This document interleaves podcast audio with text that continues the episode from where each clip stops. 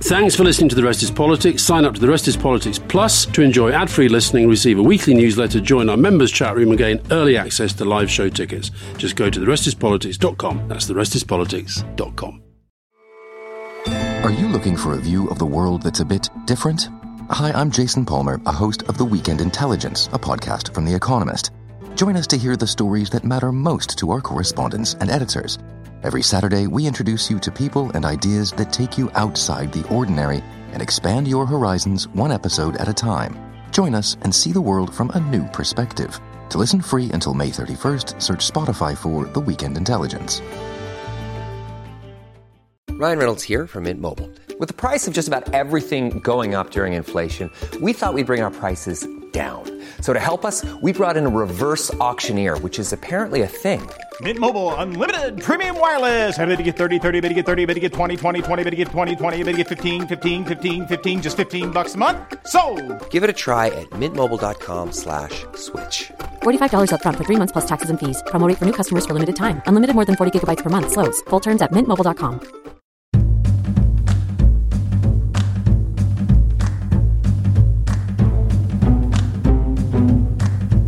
Welcome to the Rest is Politics with me, Rory Stewart. And me, Alistair Campbell. And Alistair, we, we've both got a cold, but you, you're under strong instructions. We're not allowed to mention that because you say it undermines the reputation of anyone if they're found to have a cold. You have some story from Tony Blair, is that right? Well, I've, I gave you instructions. Don't, you know, show, don't tell, and just get through it without mentioning you got a cold. and for heaven's sake, don't let people hear the cold in your voice because it's so irritating for the listener. What was the Tony Blair story? You once told him that. I remember once he had a, a really bad cold and he was doing all these interviews and he said, why am I having to do these interviews when I've got such a bad cold? And I said, you're doing the interviews because we booked them before you got a cold. And you've got to get through them without telling people that you've got a cold and nobody's going to care that you've got a cold. I should say, by the way, Rory, a few days ago I had much more than a cold. I had hypothermia in Lake Geneva. Oh, so God. there you go. And this was you doing your normal mad s- swimming in the snow, and this time it actually went wrong. Well, it was it was um, Fiona and I went for a, our usual swim. We found Lake Geneva, which was absolutely beautiful. Uh, it was two degrees in the water, which is fine, uh, but it was minus five outside, and I just didn't get warm quickly enough. I didn't get dressed. I, I just you know I was messing around and. And then suddenly, about 10 minutes later, I just started to feel really, really, really weird. And then I started seeing things. Oh, God. So I shivered probably for about an hour. Well, we'll, we'll come back to this because I've got a hypothermia story too. But let's let's let's do the menu quickly then. So hmm. you you wanted to have a look at these Brexit talks that have been taking place at Ditchley Conference, and then I think you had a good phrase called "a tale of two Andersons," looking at the Labour Party and the Conservative Party. And then I think we were going to have a look at Zelensky on tour. It's happening in Ukraine and Moldova, and Erdogan and the earthquake and how that's uh, affecting his re-election chances. Yeah, yeah. So shall we start with, with Brexit? Let's let's start with Brexit, but very very quickly before we go on. Just did you literally that that is hypothermia, isn't it? When you start hallucinating. I felt I was having a stroke and uh, it was all a bit scary. And Fiona said I was literally white. I mean, my face was white. And uh, so, yeah, I, I, being a bit of a hypochondriac, I, I phoned my friend from the swimming pool, Jim Dowd, who's, an- who's an intensive care doctor. Uh, and he advised me, yeah, it's, uh, it's basically mild hypothermia, nothing too much to worry about, get warm. Uh, so I did, it was fine. Ah. So my, my only experience of this is when I was walking across Afghanistan, um, in the central mountains. I'd been walking for about 15 miles and it was a long way between houses through the snow. And I was walking with the dog and I eventually sat down in the snow and I felt incredibly happy. And I felt I've done all I need to do. I can just sit here. I don't have to go any further. And at that point, my dog, which was walking ahead of me, walked back and started sniffing around me and started barking at me and then kept walking onwards. And I very reluctantly thought, well, bugger it. If the dog can keep going, I suppose I can keep going. But that's the closest I've ever had to, to that sort of strange feeling of kind of hallucinating and, cold. That's interesting, yeah, because the thing about getting hypothermia in the water, they say the really dangerous thing is if you start to feel warm when you know that it's cold. And, and I did have that feeling in the water. I wasn't in that long, I was in a few minutes. But I did, I did have this feel that my hands actually felt quite warm, which was actually why I got out. Uh, but the hallucination thing was like weird. Is every time I tried to open my eyes, I, I was in a different place. It was a different vision of something. Sometimes it was, it was like, it was like a succession of very fast dreams. Oh, that's so, oh dear. Okay, right. Anyway. Brexit talks. Yes. Yeah. So Ditchley, are you on the board of Ditchley? I, I am on the, on the board of Ditchley and I do a lot with Ditchley. So shall I quickly explain a little bit what Ditchley is? yeah, and then tell us what you know. Yeah, yeah, yeah. So Ditchley is an amazing setup. It's this incredibly grand aristocratic country house, which was bought by uh, an American tobacco family in the uh, early 20th century and was the place where Winston Churchill spent quite a lot of time during the war because it was a place they thought the German bombers wouldn't target. And then after the war, this family gave it to the nation. They actually gave it to the Foreign Office as a conference venue. And they did it in quite a clever way. I think this is true for some of, I think it's true for the Prime Minister's country house too. Because they were worried that the government, in, in terms of saving money, would try to flog it off. They set up a, a careful trust, which I think says with some of these houses that if the government ceases using it, they're not allowed to sell it. Instead, the money will go to charity to stop the Treasury doing that. And it's been used for many, many years for these wonderful meetings where you turn up on a Thursday afternoon. You start and you work quite hard. I think you do nine, ten hours a day round a conference table. There's usually very, very good people invited. So you do Thursday afternoon, Friday, Saturday morning, you go for a bit of a walk or you can do a visit to Oxford. And then Saturday afternoon, you wrap up and, and go home. And they used to get a lot of US senators over. I had amazing conversations there on Afghanistan uh, 10, 15 years ago. But this time they seem to have pulled off a really, really remarkable meeting with some very senior figures on Brexit, on which over to you. Well, I'm guessing that this was not done as part of the official Ditchley program. Uh, it might have been, um, but the, the story emerged in the Observer, and they talked about these secret Brexit talks. You have to have the word "secret" in a Sunday newspaper story somewhere. Um, but I think when you look at some of the, the the main characters involved, it's hard to imagine that it would have stayed secret forever. Um, Michael Gove, Peter Mandelson, David Lammy, Gisela Stuart, Michael Howden, Norman Lamont. They were the names that interested me because they are right out and out Brexiteers. And I, I remember doing a debate with Norman Lamont before the referendum, and I was saying, I think, you know, if this happens, it's going to be a disaster. And, and he said, Oh, you wait and see, you wait and see, it'll be a lot better than you think. And um, Good voice, good well, voice. That's going very, very, very well, Norman. Not, um, but what they talked about was, and, and Peter Mandelson was in the chair. Now, now that that I can correct. That I can correct. So Ah, here okay. I, I come with my inside line information as governor. of Ditchley. Excellent, excellent. It was chaired in the normal way by the by the um, director of Ditchley. so it was a, it was an official Ditchley thing then. Yeah, but it was a it was a small cast and much much more senior than you'd normally have. So often Right. Ditchley conferences will have many more a sort of range of people. Uh, Actually, some of the recent ones have been quite interesting. They've brought in younger people from the north of England, people in their teens, but th- this was a very classic Hmm. thing. So confidential, but not secret, done in the normal Ditchley way.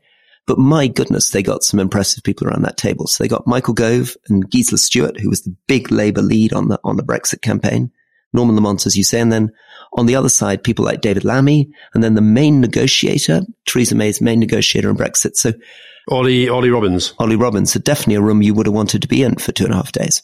Well, perhaps it was Peter that was Peter Mandelson that was uh, making this thing happen. I don't know, but um, I I do think what's happening though, what this reflects is that there are people on the Brexit side of the argument, and this I think is what emerged in some of the discussions. Who, for all their ideological commitment to Brexit, are starting to accept some of the empirical facts around it, and actually feel that they do have to at least begin to address the the problems that Brexit has thrown up. Now, of course, the the political problem they have was exposed immediately by the reaction of people like Nigel Farage, John Redwood, David Frost, who was Boris Johnson's negotiator, who essentially, whilst on the one hand saying the deals that we made in, in Frost's case, the deal that we made that we used to think was brilliant is now rubbish, and, and but anybody else who tries to change it, you know, I'm going to have my say. But I think it, I think it's all part of this this movement within the Brexit debate, and I think this is reflected even more substantially in business because although there were some business people there, like the guy John Simons from GSK, the pharmaceutical company, the other two main non-Westminster people were Ollie Robbins, as you say, who although he's now in the private sector, is best known as a civil servant. Was around, I think, when you were there and and, and, and when I was there, and Angus Lapsley as well, who's a, been a civil servant for many many years. So I think that what this was about is is, is both sides trying to move on. And, th- and this this actually relates to something that our, our next interviewee in leading is David Lammy, the Shadow Foreign Secretary. And we recorded the interview a couple of weeks ago now. So before this, but interestingly, with a lot of the discussion was about Brexit, with me, you doing my usual, you know, if it's as bad as we see it, it's got to change. And David basically saying, we've got to live with it. We've got to move on. We've got to make it work. Oh yeah. I'd really encourage people to listen to that because I think I've never, I thought that was, I've, I've never seen more detail on what the Labour Party's position seems to be on Brexit and how difficult it is and how much they're tying themselves in knots on that. And also as a bit of a spoiler, very, very interesting about international development, 0.7%, and, and fascinating on David Lammy's early life and story. I mean, he's extraordinary individual with an amazing life history. Yeah, he's also the, the, thing. I've I've known David for a very very long time. He's definitely grown as a as a person and as a politician. And that may sound obvious. May say, well, we all do, but you know, I think when when David was a minister way back in the day, if you'd have said to me, "Oh, I think David Lammy one day might be foreign secretary," I, was, I might have struggled with that. But actually, I didn't have any problem talking to David the other day, thinking this guy could be the next foreign secretary. It was amazing, wasn't it? Mm. So it's out on Monday, 20th February on the new yep. leading podcast feed. So just type leading in rather than rest as politics into your podcast feed to get all these interviews and an amazing interview that with Michael Johnson that we'll talk about a little bit after the break, which has just come out. Yeah. Now, Alistair, in, just in terms, just to, to wrap up this stuff on Ditchley, the sort of things that were on the agenda was they were talk, they were talking about containing Russian aggression. So working with the European Union on that, thinking about how we can develop independent energy supply. But they were also interestingly getting into a subject which is very much a European subject, but hasn't been much in the British conversation, which is whether Europe and the UK together can develop more of an independent tech sector to balance that of the United States. Yeah. Yeah. And, and the answer to that is? Incredibly difficult, unfortunately. I mean, unbelievably brutally difficult. Um, we have talked a bit about this and I think it's worth bearing in mind because I, I often fell into this trap when I was a politician of thinking, well, why don't we have Facebook? Why don't we have Google? Why don't we have all these things? And I would, I'd make speeches saying, why shouldn't Britain have its own Facebook and Google in Silicon Valley? It's taken me a long time and actually spending a lot of time in Silicon Valley to understand just how ludicrous that is because of course they have created an extraordinary ecosystem. They've brought the most talented engineers in the world in there. They've done these extraordinary visa regimes, but also the more capital that's there, the more startups that there, the more companies there, the more of a virtuous cycle they've created. And, and I, I also got it wrong. And I, I think this is something that maybe when you look at Labour's policy on green energy, we need to be careful about there as well is saying, why doesn't Britain build the great giga battery factories of the future or dominate the electric car business? That was something that, you know, we talked about from 2010 onwards. Mm. The government put a bit of money into, but in the end, our lunch was eaten by the Scandinavians and the Germans and above all by the Chinese. And, and also Europe and the UK are both currently very, very worried by what's happening in America with Biden's Inflation Reduction Act and the, the, the huge support that the Americans are giving to their own uh, industrial development, industrial strategy development in places where they're already far more developed than we are. So I think it's very difficult, and I and I think for Rishi Sunak does this big thing, and so does Jeremy Hunt. You know, I was an entrepreneur, and you know, why we'll, we'll be building the great business of the future, and well, we might, but I don't think we're going to be doing it because of a government strategy. No, no. Well, we certainly haven't got. a very good track record on. Because part of the problem is that when we talk about industrial strategy, if you look at this famous battery factory we were going to build, it always ends up that the British government is putting in hundreds of millions when the Chinese are putting in tens of billions. And it's mm. very, very difficult to, to compete on that scale. Mm. On the, on the Labour Green thing though, I, I had a, a bit of pushback, Rory, on something you said in the interview we did with the Sunday Times magazine. Oh uh, with Decca Aikenhead, who devoted, uh, was it really six pages? Somebody told me it was six pages. I just saw it online. With a great, great picture of you and me arm wrestling. Well, we sort of looked like arm wrestling, didn't we? Yeah. yeah, uh, yeah. Although we didn't, we, let's not talk about what actually happened when we arm wrestled. that, that would just sort of play into the stereotypes of the alpha male and the effete Etonian, which we don't want to do. But the, the one thing you said that a few people asked me to pick up with you, and that was where you, you we were talking about you were saying that I just think that, you know, get a few nice young Labour people in and things will be fine, which I don't necessarily think, but I get where you're coming from. And then you, you said that, you know, Labour will come in and, and they'll come in with all these great green plans and they'll, they'll achieve absolutely nothing. And somebody said, surely we have to believe that it is possible with something as big as the climate that governments can make a difference and that a change of government can make a difference. So are you are you not becoming a bit cynical about the very ability of politics and political change to make a difference to the outside world? Well, I, th- I think we can make a difference, and actually, one of the few things that uh, David Cameron's government sh- should get a lot of credit for is that it made a lot of progress on climate. Not as much as some people would like, but it actually went much further than many other European countries. We did very well in getting off coal. A lot of wind power was built until these recent changes. So I think governments can make huge changes. And I think the solar power subsidies made a huge difference in getting solar panels on people's houses and, and transformed that industry, although they were then cut. So I think governments can make a difference. I think what I'm a bit more worried about and always have been worried about is the green growth idea, because I think the green growth idea is a very neat way of pretending you can have your cake and eat your cake. In other words, you can do things which are absolutely fantastic for climate and the environment, and they're also going to have no negative impact on the economy. In fact, they're going to generate growth, they're going to generate jobs, and they're going to be absolutely a win-win in every direction. And mm. I'm always suspicious of government programs that sound like that. I think there's a lot that the government can do, should do on climate and green investment, but we shouldn't necessarily pretend that's going to solve all our economic woes. In fact, it may cause economic problems. Okay.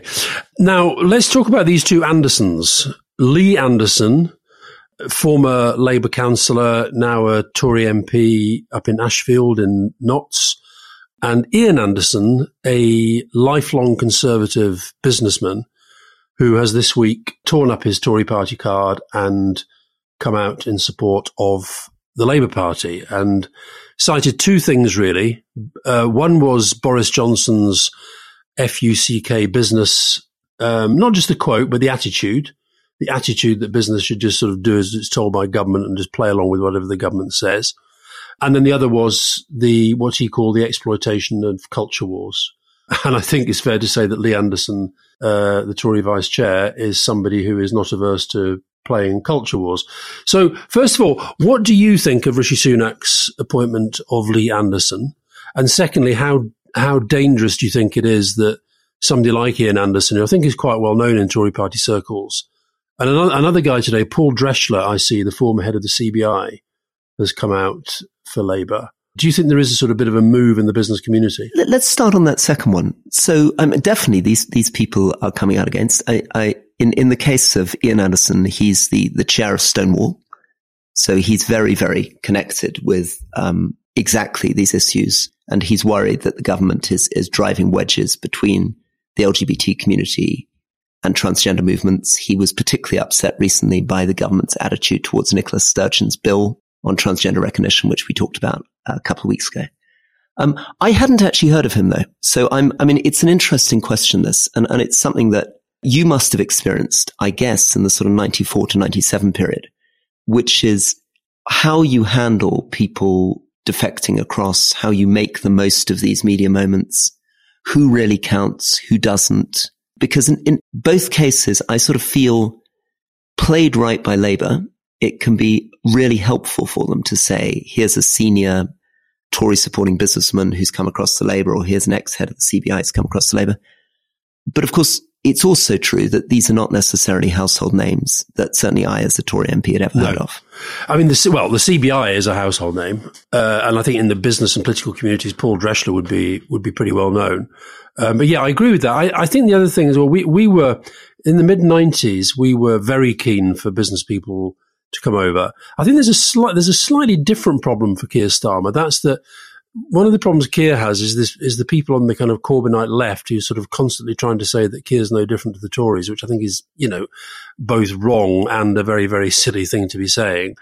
So I think that the idea of sort of making a big deal for business people coming out, but I, I think for the general public, there is a feeling now, I think, that the Tory party, which has always paraded itself as the party of business, has lost that has lost the, not least thanks to Liz Truss, has lost any sense of economic competence. So I think business people coming over to Labour is is is very much a, a, net positive. And I think with Lee Anderson, I, I, do understand why Rishi Sunak has appointed him because he's one of those guys who can get attention. He's shown that. He's probably had more attention since, since his appointment than than Greg Hands, who's been appointed as the the chairman of the Conservative Party. The question is whether it's the right sort of attention or whether it just doesn't play into this idea that the Tories now are polarizing the whole time.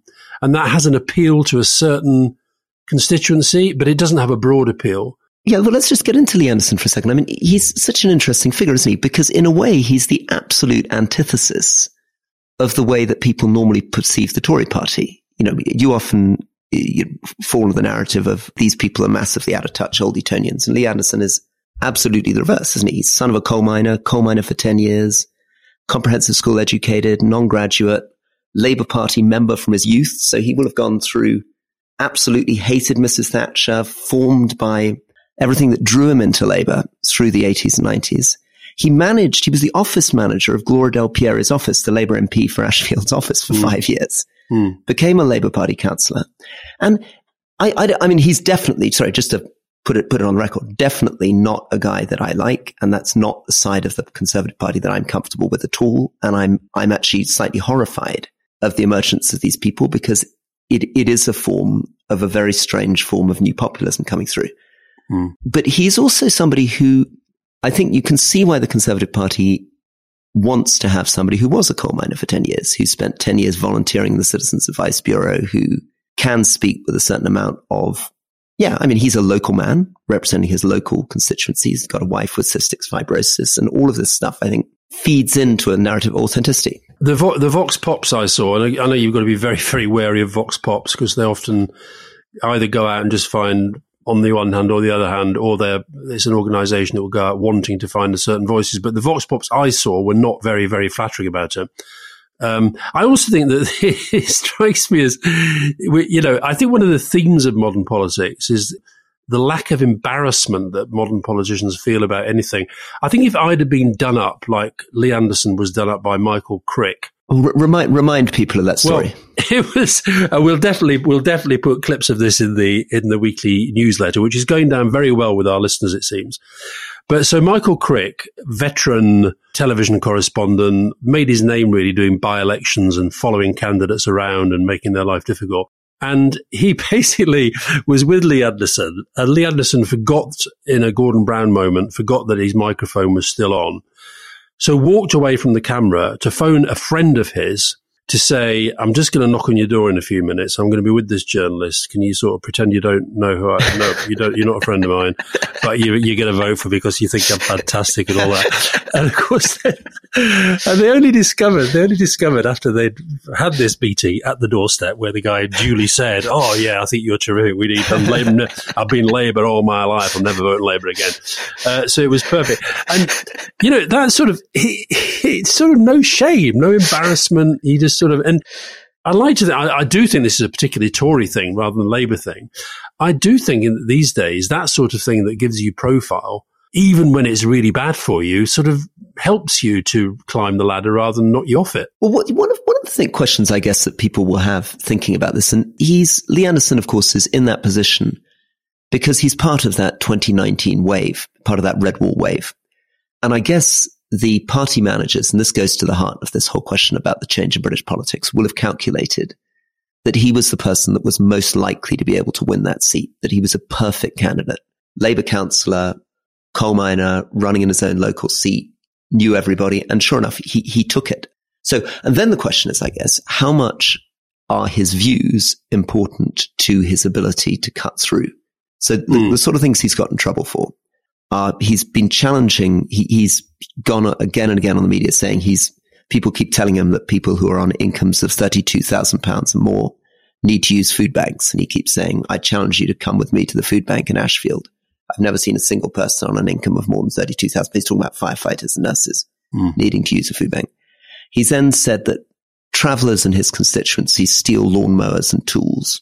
Mm. He said that many people crossing the channel are economic migrants and now he's said he's in favor of the death penalty. Now, of course, with all these views, there will be a very, very large number of people, perhaps more than half the British population, that would agree with him strongly. And, and I just wanted to, to get to the question of whether that isn't really what we're dealing with, that populism in a way, and this is maybe what Trump was about, is articulating things that the majority of the population feel that no other politician wants to say. Well, that is partly what populism is. Um, but Rishi Sunak is, I think, taking a risk on this because you know, I think a lot of the people who hold those views the question Rishi Sunak has to ask is whether he's going to get more people either staying in the Tory column, as the Americans call it, or moving into the Tory column as a result of this. And that's where I, I think he's I think he's playing to an outdated stereotype. It's like with the, the the other sort of major act of I think populist polarization we've seen this week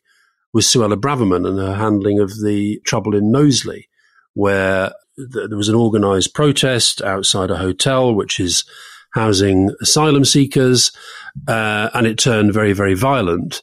And the local MP, Labour MP George Howarth, Yvette Cooper, Shadow Home Secretary, they were straight out there condemning the violence, supporting the police, and saying there's no excuse for attacking, you know, people who are who are there as part of the system trying to process their their claims. Suella Braverman said nothing through the through the first day, well into the second day, and she sort of did a bit of a Trumpian, you know, there are good people on both sides. She said, you know, that allegations of behavior by some of the asylum seekers is not an excuse for violence. And that was the first I'd actually even known there had been rumors about the conduct of some of the people in the hotel, the truth of which I don't know. And the problem with this, this is, you mentioned transgender earlier yeah. on and some of these issues. These issues are now so toxic, so polarizing. And unless politicians in positions of leadership see it as part of their job actually to set out the facts as opposed to exploit the polarization, then I think we've got a real problem. And and it's and it's it's it's amplified endlessly, as we've talked about before, through social media. I mean, yeah. it, it's extraordinary how you can sit in a Facebook group or a Twitter group where you will just be bombarded mm. with this kind of information on either side. Um, can we just sort of finish just before we go to the break um, on on this interesting question around Lee Anderson and the death penalty? Mm. So he's one of the only politicians uh, who's come out openly in favor. And yet polling suggests that more than half the British population, we abolished the death penalty in Britain in 1965. More than half the British population, if you ask them whether they would favor death penalty for terrorist offenses, for example, is in favor.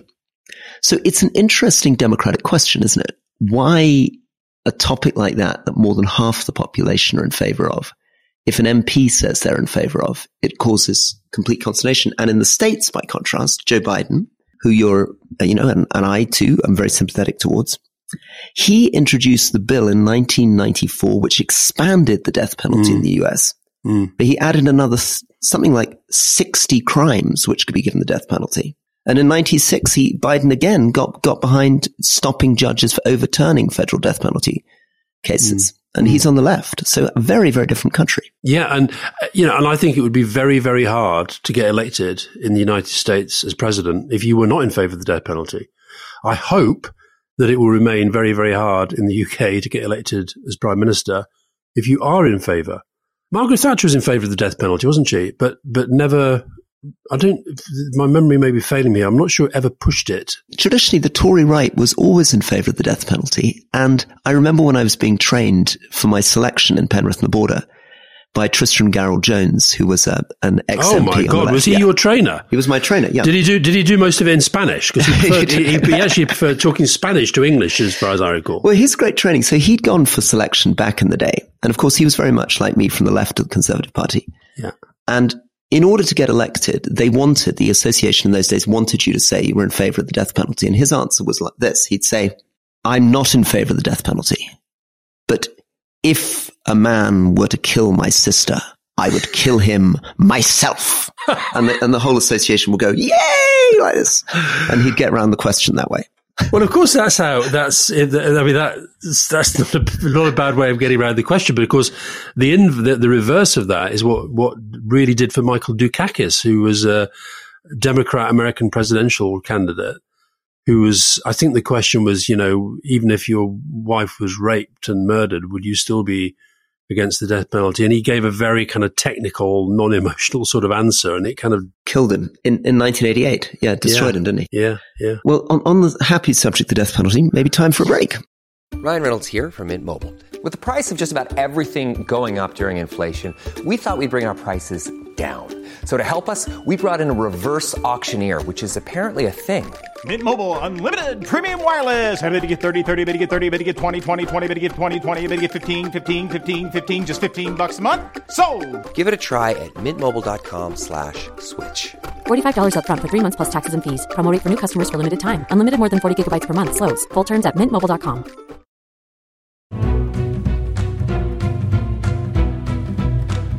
So, welcome back to The Rest is Politics with me, Alistair Campbell. And me, Rory Stewart. And you've just done a brilliant interview for our leading podcast with Michael Johnson. What a legend. What a legend. You now know who he is, Rory. I do now know who he is. I thought it was a lovely interview and I thought you had a lovely relationship, the two of you. I didn't quite get a full sense of how well, so sorry, just for listeners who like me don't know, he's the most amazing Olympic athlete who won 12 gold medals. Actually won 13, you explained, and then had to give one back, right? He won four, I think four Olympics, eight worlds, and he gave one back because one of his relay colleagues, Antonio Pettigrew, had cheated. So what's what's the story of how you got to? You seem to have a very very warm, easy relationship. Have you known him for a long time? No, not that long. I know I know him actually through a guy called Nick Keller who um, runs the Sport Industry Awards. I've only really met him met him through that and um, talked to him a few times about this, that, and the other. I think he I think he's just uh, he's also what a voice. Honestly, that voice. I mean, I mean, I really wish I had a voice like Michael Johnson's. It's just sort of you can listen to a voice like that all day. But I thought it was you know, I, I, was a bit gingerish about the way that I led into the whole thing about the state of politics in America. And like his very, virtually his very first answer, he said, you know, this is a war. We are in a war. Athletes have to be soldiers. I mean, he was basically saying not only should athletes have the right to speak out about political and social issues, they, they have a duty to do it. It was a very, very, very strong kind of call to arms. He did admit that, you know, it's easier for him to say it because he's not doing yeah. it now. And um, but my God, he's, well, he's I, I powerful was, message. I thought that incredibly powerful message. But I think, as you say, that the thing that was very much almost on brand for the type of politics that both of us are trying to encourage and, and promote is just how thoughtful he was about it. So, along with him saying it's a war, he was incredibly self-reflective and interesting about all these subjects. I, I felt he was actually passionate in the center ground. So he would say, look, of course, I think people should be taking the knee, but I'm not sure I would have done it because I would have been worried about sponsorship. Yeah, yeah. He said on the transgender issue, he wasn't really drawn. He was thoughtful about this thing that we've been talking about over the last few weeks about classified documents being carried out of the White House and said, I mean, almost in whatever you think of Trump and Biden, you've got to ask some questions about who's doing the document control. Mm, mm. Um, and then I thought, you know, there was, there was something lovely about the way he reflected on this ex- story of his colleague who had taken drugs and who meant that he'd had to give back his gold medal. But the way in which, and I, I think this takes a lot of self knowledge to say that he doesn't fully want to judge him, that he can imagine the shame that the man felt, that mm. the hollowness of winning a, a medal when you've cheated, the pressures that were on him. Um, so I, I, thought he, he came across as an, a very kind of wise and reflective guy. In fact, I, I, I yeah, I felt very sorry that I wasn't on the interview. My fault yeah. entirely. Yeah, and he was also, um, you know, I, I'd said to him, I hadn't, I, I hadn't known that he'd met Tony Blair in South Africa, and he said that Tony said to him, as I said, "Why have you never thought about going into politics?" And he said, "I think I'd be terrible at it." And he might be right, he might be wrong, but uh, he's certainly the sort of guy, the sort of voice you need with a political platform for sure. I thought it was great, really great. Well, highly recommended for everyone on Leading Now. And of course, the next leading is David Lammy. Now, Zelensky has been on tour and he's been, been in Britain. Yep. He's been asking us for fighter jets, met the king, has been in the House of Parliament, etc. What do you think about how Zelensky came across when he was in the UK? Oh, I, I think on all of his visits, he, he's. Um, I've actually written. Sorry to keep plugging my book in advance, but I, have written a section about Zelensky. This was before this tour, so it's too late for this because the book's finished now. But about how wherever he takes the message, whether it's to a local audience, whether it's to a frontline meeting the soldiers, whether it's to the White House, wherever he takes a message he tailors that message absolutely brilliantly. And I think he did it in um, in Parliament. I think he did it in Brussels extremely well. Uh, I thought his meeting with the Europeans went went incredibly well. Now, none of them have actually yet given the thing that he most asked for, but that was the same with the tanks. If you remember, it took him a while to persuade yep. them to give him the yep. tanks. Um, so we'll see where he gets to with these high speed jets. I think part of the problem is, I mean, you know, the training. I think you, you saw in his visit to the UK that Rishi Sunak wanted to focus on the the training of Ukrainian uh, military that we were involved in. Yeah. Um, but I, th- I think I think he's a he's an absolute class act as a as a as a communicator and as a politician. And I think the other thing is you you feel. I mean, okay, he's he's addressing people who are, you know, prime ministers, foreign ministers, finance ministers, MEPs, MPs, lords, whatever it might be. But I think just every in every generation, there's all there's always. I guess it was Man- Mandela in the generation that I was there. I mean, Zelensky just has a has an appeal that has cut through, and and he uses it incredibly well.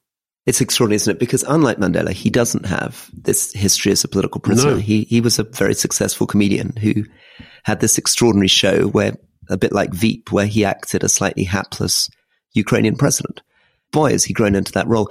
And wonderful too that he understands so instinctively and unashamedly how to combine his role inspiring people on the front line and remaining there in Kiev with also understanding that it's very much his role to get around those foreign capitals, that that isn't in any way a distraction from what he needs to do. In fact, almost the most important thing he can do is get the international support. Absolutely, is to build international support, and that's why I mean I wanted to talk a little bit today about Moldova because um, I mean Ukraine is a pretty big country. Moldova is tiny; it's 2.6 million people. It's smaller than Wales, and it's sandwiched between Ukraine and Romania with this little bit down the down the eastern side, Transnistria, which is unrecognised, but where there are tens of thousands of Russian troops, and this amazing event the other day by the the president uh, Maia Sandu, who I know a little bit, and she basically stood up, and this in part was driven by Ukrainian intelligence, um, and said she warned that Russia was going to provoke um, an attempted overthrow of the government, um, which you know that and and it and, and she she she said that people were going to be arriving from from Russia, from Belarus, from Serbia, and they were going to be there, not in military uniform. They were going to be provoking trouble. They were going to organize protests. And this is in a country that is, I think, the second poorest country in Europe, has been very badly hit by Ukraine, big influx of refugees, uh, power cuts because their power supply is very much linked up with, with Ukraine cost of living crisis that is pretty grim. And just before this, she'd she's changed the prime minister. Who, who I know a little bit actually, just as you know the president. I, I spent a bit of time with her this summer in the States. So, so that's Natalia Gavrilita. And she's a really, uh, we should get her on, on the, on the, uh, podcast. She's a prime minister of Moldova. She's a economist, multilingual, worked for the World Bank, incredibly impressive technocrat, but she'd been trying to lead 18 months of reforms and run into real trouble on inflation, energy, and basically has, has that government has collapsed. And your friend, the President Maia Sandu, is having to form a new government now. It's the second poorest country in Europe, just after Ukraine, Yeah. but it's an EU candidate state. Yeah, and what's interesting what's interesting about the successor, this guy uh, Dorin Recean, he he's a kind of defence expert, but he's being he's being brought in as the new prime minister, and he's he's if anything, if it's possible to be even more pro EU. This is, I suspect, why Putin will be looking at this with some alarm because Moldova, of course, you know, has, has had it's had a history of uh, Poles, uh, Crimeans, the Ottomans, uh, Russians. Of course, they've had, you know they were annexed. Uh, the Second World War became the Moldovan Soviet Socialist Republic. You know, so for a small country that's been independent since since 1990, I think was the first parliamentary election that they had under, the, as it were, the current system. Um, so it must feel very, very, very scary to be there right now. And they're essentially saying they really need help. They've done everything the West has asked. They've stood up to Russia. She's been absolutely strong in her condemnations. Um, and they want financial support for the energy and the security investment. They've got to diversify energy supply as we all have, but they need support in that. And, and also they're going to need support for the modernization of their, of their defenses.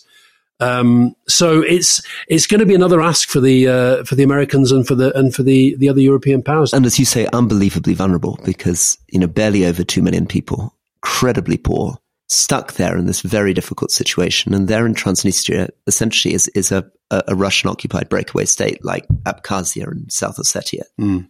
Um, so it's, it's, yeah, watching Moldova, I, I think is something that we don't talk enough about in Britain, but I think it is something that actually people in Washington DC are very, very conscious of because Moldova is right there on the front line. Fiona, my Fiona, not Fiona Hill, who we uh, talked to the other day, the, the American foreign policy, government foreign policy advisor. But she was sort of saying, you know, what is the difference really between Hitler and Putin? And, and, and you look at when he has his eyes on a place like Moldova, it's sort of thinking, where are the easy places I can go? This is now kind of expansionism that I think is going to try, he is going to try, try to draw in other places, not least because that's a way of sort of, you know, uh, focusing the attention of the West elsewhere as well. And we, we talked about, we didn't actually probably talk enough about, about the Russian influence in Cyprus when we were talking about the Cyprus elections. We've talked about it in relation to Serbia. Yeah. Um, listen, another thing that we've touched on a bit, but is developing fast, is the whole technology story around uh, mm. the Ukraine war. And two big things there. There's, there's Musk and his satellites, which is the Starlink system. Mm-hmm. And then there's a company called Palantir, which is providing the algorithms and artificial intelligence, which is doing the targeting.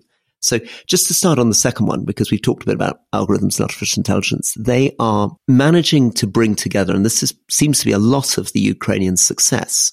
They can take mobile phone images shot by a Ukrainian civilian, takes a photograph of a Russian tank, and they can crowdsource it and put it together with classified information, satellite imagery, um, remote sensing imagery, and that allows them to know exactly where the Russian troops are, what type of troops there are, what kind of missiles to hit them with. That's one example of an American company transforming the battlefield. The other example is Musk and his Starlink, because you, you remember we discussed this that last October, Musk, who provided this vital internet capacity to Ukraine, suddenly proposed that they give up Donetsk and Luhansk and Crimea. In other words, basically allow the Russians to keep everything that they'd conquered.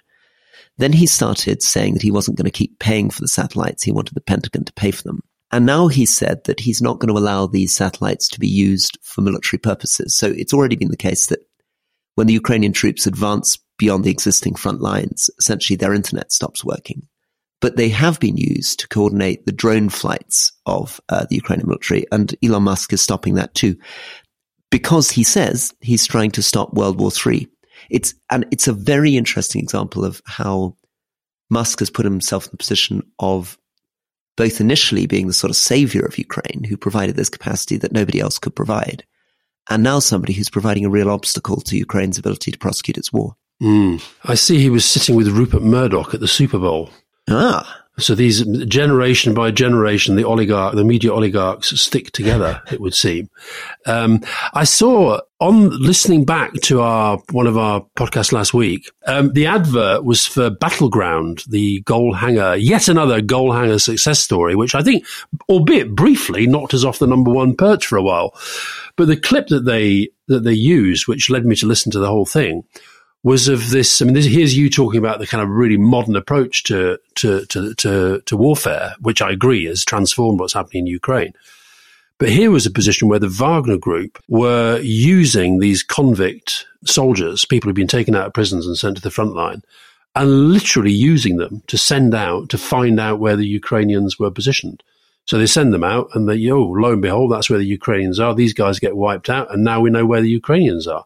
Amazing. Um, so on the one hand, you've got this incredible high tech war going on. On the other hand, you've got something that frankly is, you know, feels slightly medieval barbaric. Well, this, this was totally true, of course, in Afghanistan. I mean, Afghanistan was the most dramatic example of that. So 20 years of US involvement and UK involvement, $2 trillion of expenditure, 150,000 troops on the ground at, at a time when all our defense departments are arguing for more investment in cyber, more investment in AI. All the students that I taught at Yale, many of them from military backgrounds, desperate to focus on the latest technology. And the truth was that the United States was defeated by the Taliban, who were riding around on ponies and whose most uh, sort of modern piece of technology was a Kalashnikov, which is a 1940s bit of Russian weaponry. Mm-hmm. So it's extraordinary how that was the most dramatic example of how $2 trillion and the fanciest tech in the world uh, was completely unable to defeat a, force that was operating in a way that was not very different from the way people operated in the 19th century. Just to close on Moldova, President Sandu is going, I understand, to the Munich Security Conference, where many of the influential world leaders, defense experts, foreign ministers, etc., will be.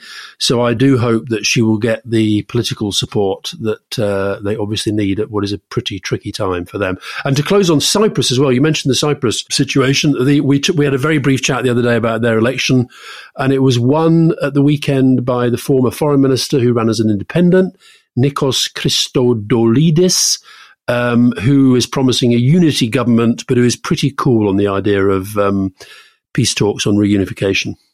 And he had a Very narrow good. win, 52-48. I think we can all remember 52-48s. Very good. Well, one person who may be going to the Munich Security Conference and definitely has been at the Munich Security Conference frequently is, is Erdogan. Turkish president. And mm. we talked a little bit about this question of whether this earthquake was going to be a net positive or a, a net negative to him as he runs into the election. I think we were a bit off the pace. I think last week we thought, mm, I remember I said, you know, well, you know, you're the president, you've got your hands on the levers of power, uh, you can make big grand statements. I don't think he's handling it well. Um, and I think the the stories that are starting to emerge of corruption, in the building industry, from some of it from among his supporters. I was listening to a German podcast the other day, and they, they were talking to this a, a guy called Norbert Gebbeken, who apparently is some he's sort of he's a building expert and and uh, has also been involved before with the German military, uh, the German military university, and he was making the point that it is not impossible to build things in earthquake zones that can survive the earthquakes, um, even one of this this magnitude but there were clearly there's a lot gone wrong here in terms of the of the building, and and also Erdogan. I guess this happens when you're a dictator. We talk about Zelensky as a sort of warm, empathetic communicator. Erdogan said nothing at first, then he put out a written statement. Then he he eventually made a, a, a visit. He said this thing which I thought was pretty incredible. He said, "Such things always happen. It's part of destiny's plan." Which I think, if you're picking your family out through the rubble, is yeah. not exactly going to warm you to him. So, so I, I, I, saw this in a very, very small way. I was the minister responsible for flooding an emergency when we had the big floods at the end of 2015. Obviously, nothing like the scale of anything that's going on in, in, in Turkey, but it just may be a way of reflecting a little bit about politics and emergency response. One of the things that I realized when I came into that role was that there was a lot of opposition to politicians getting out on the ground immediately understandably, the emergency services worried that if politicians turned up immediately, we'd get in the way. But I realized very, very soon that you needed to be there on day one. You needed to be in the floodwater when it was rising. You needed to be with those families. You needed to be with the emergency response teams. You also needed to be thoughtful and respectful and not get under their feet. Yeah. But it simply does not work to do what Erdogan did, or indeed what George W. Bush did. Do you remember during Hurricane Katrina? Katrina, very yeah. to react. And yeah. eventually flew in a helicopter over the area. Mm. And in the case of George W. Bush, complete humiliation for him, but partly apparently driven by his comms and press advisors who said, Oh, you don't want to go on the ground. It's going to be a very bad look. Everyone's going to shout at you. They're going to humiliate you. It's going to be very bad imagery. Stay away. And, and that had somehow percolated through to the British government. So I was being told the same thing. And I found completely the reverse that mm. if you turned up immediately, people were reasonably grateful that you were there and you could do small things to help them. Mm. And I was able to join the Cobra meetings, these crisis meetings from the ground rather than being stuck in a bunker in London. And I was mm. able to say, actually, this bridge is down and you're hearing nonsense there and we haven't actually managed to do this, that, the other. Um, whereas if you turn up four or five days late, people are understandably very, very angry indeed. Did you, you went through this though? You went through big floods though, didn't you? Yeah, we had we had all sorts of situations. It, it is a very fine judgment about when the, you know, in our case with Tony, the prime minister, should go and visit. And, uh, you know, I think, I think some, it, and it is a real, at that level, something like Erdogan, who will have massive security. I imagine that will have been a factor. They're probably all also worrying about aftershocks and, uh, and so forth. But I think there's something about his manner that went down really, really badly. Um, it is also an area, I think, where, I mean, we're talking about an area, you know, 13 million people in the area that's affected. So it will it will affect it will cover all of the kind of politics of the of the country in a way. But I think you're talking about a place where he's not necessarily it's not not necessarily a stronghold. Um, but he, you know, I, and and now we've got this this question about about when the election is going to be held. So it was it was it was set initially, I think, for June 18. Erdogan announced pre-earthquake that he wanted to bring it forward to May, May. the May Yeah. the, May the fourteenth, I think it was, or May May the thirteenth. And now there's some talk that actually he wants to postpone it because it'll be impossible for everybody to be able to get a vote and, and so forth. So I think the the politics around these disasters is always very very tricky. He's also made this huge pledge that everybody will be rehoused within a year. Um, that is quite a big promise, uh, but of course it's one that straddles the election. Uh, and he's making big promises about raising the minimum wage and increasing pensions and so forth. So, I think it's um, it's it's it's such a horrible tragedy. It's going to take years. It's going to take a lot of reconstruction. There's going to have to be a lot of international support to get them back on their feet again. Um, but I don't think he is. You you talked about George Bush. That became almost defining that that sort of you know his seeming um, bad handling of, of Hurricane Katrina. Uh, and I wonder whether Erdogan can get this back or not. Well, it's it's interesting, isn't it? Because it it points to the question of the power and limits of power of these leaders. Because of course the public will understandably put a huge amount of blame on the person in charge, but equally President Bush or Erdogan or the British Prime Minister is a very very long way away from the details. Very very long way away from the question of where exactly you move the trucks, what's going on with the roads and the full response system. And I, I, I found this with prisons. I found this with anything that goes badly wrong. The question of in a democracy, how you think about how people are responsible. And the, the final thing I think is I found in all the departments I was in a real reluctance from politicians and even from civil servants to run exercises to practice for the worst case scenarios. People often hoped it's not going to happen on my watch. You know, flood only comes around, bad flood only comes around every decade, so I probably won't be here when it happens.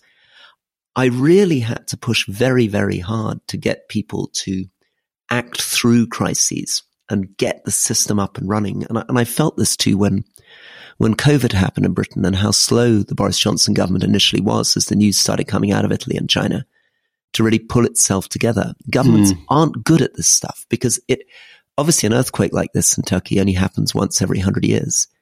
And how you get a government on a war footing. That's what you've got to do. Move it from the sort of steady pace of civilian administration into a war emergency footing is something that very few people crack. You say it's one in a hundred years, but Erdogan, his rise to power, one of the staging posts was a was a huge earthquake in 1999, which to a very large extent, not totally, but to some extent, was responsible for the fall of the the then nationalist secular government. He emerged during that period. And of course, has now been in power. We're talking sort of Putin lengths of power, first as prime minister and and then as uh, as president. And and I think he will be. I think he will be worried about that. And I think he. It was interesting again to go back to his first visit. He was in a pretty defensive mode, and he said, "Don't give the provocateurs an opportunity. This is a time for unity and solidarity."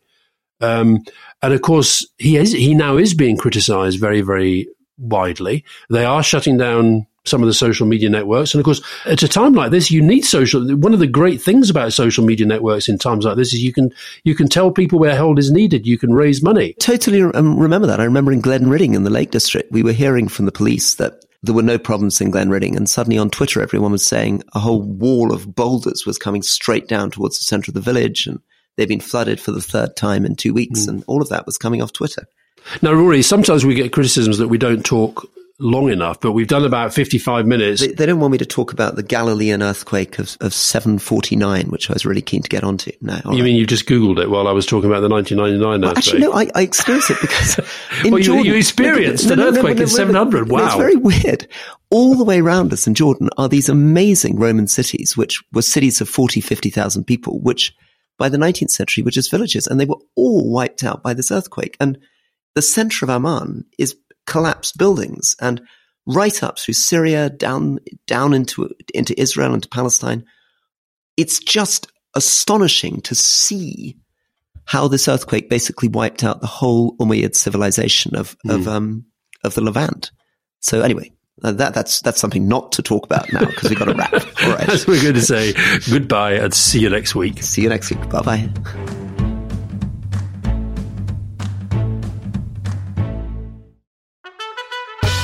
You were probably signing your own death warrant. Well, probably, but I'd moved into damage limitation mode. Who killed Liz Truss? I'm Robert Peston from The Rest is Money, and we've been telling the story of the worst financial crisis faced by a British government for 50 years. The consequence of the catastrophic mini budget. And now I'm talking to the Prime Minister at that time of extreme chaos Liz Truss. Over the course of two episodes, I ask her what she knew and when, how much responsibility she takes for the crisis, who she blames, and of course, who killed Liz Truss. Listen to The Rest is Money now, wherever you get your podcasts.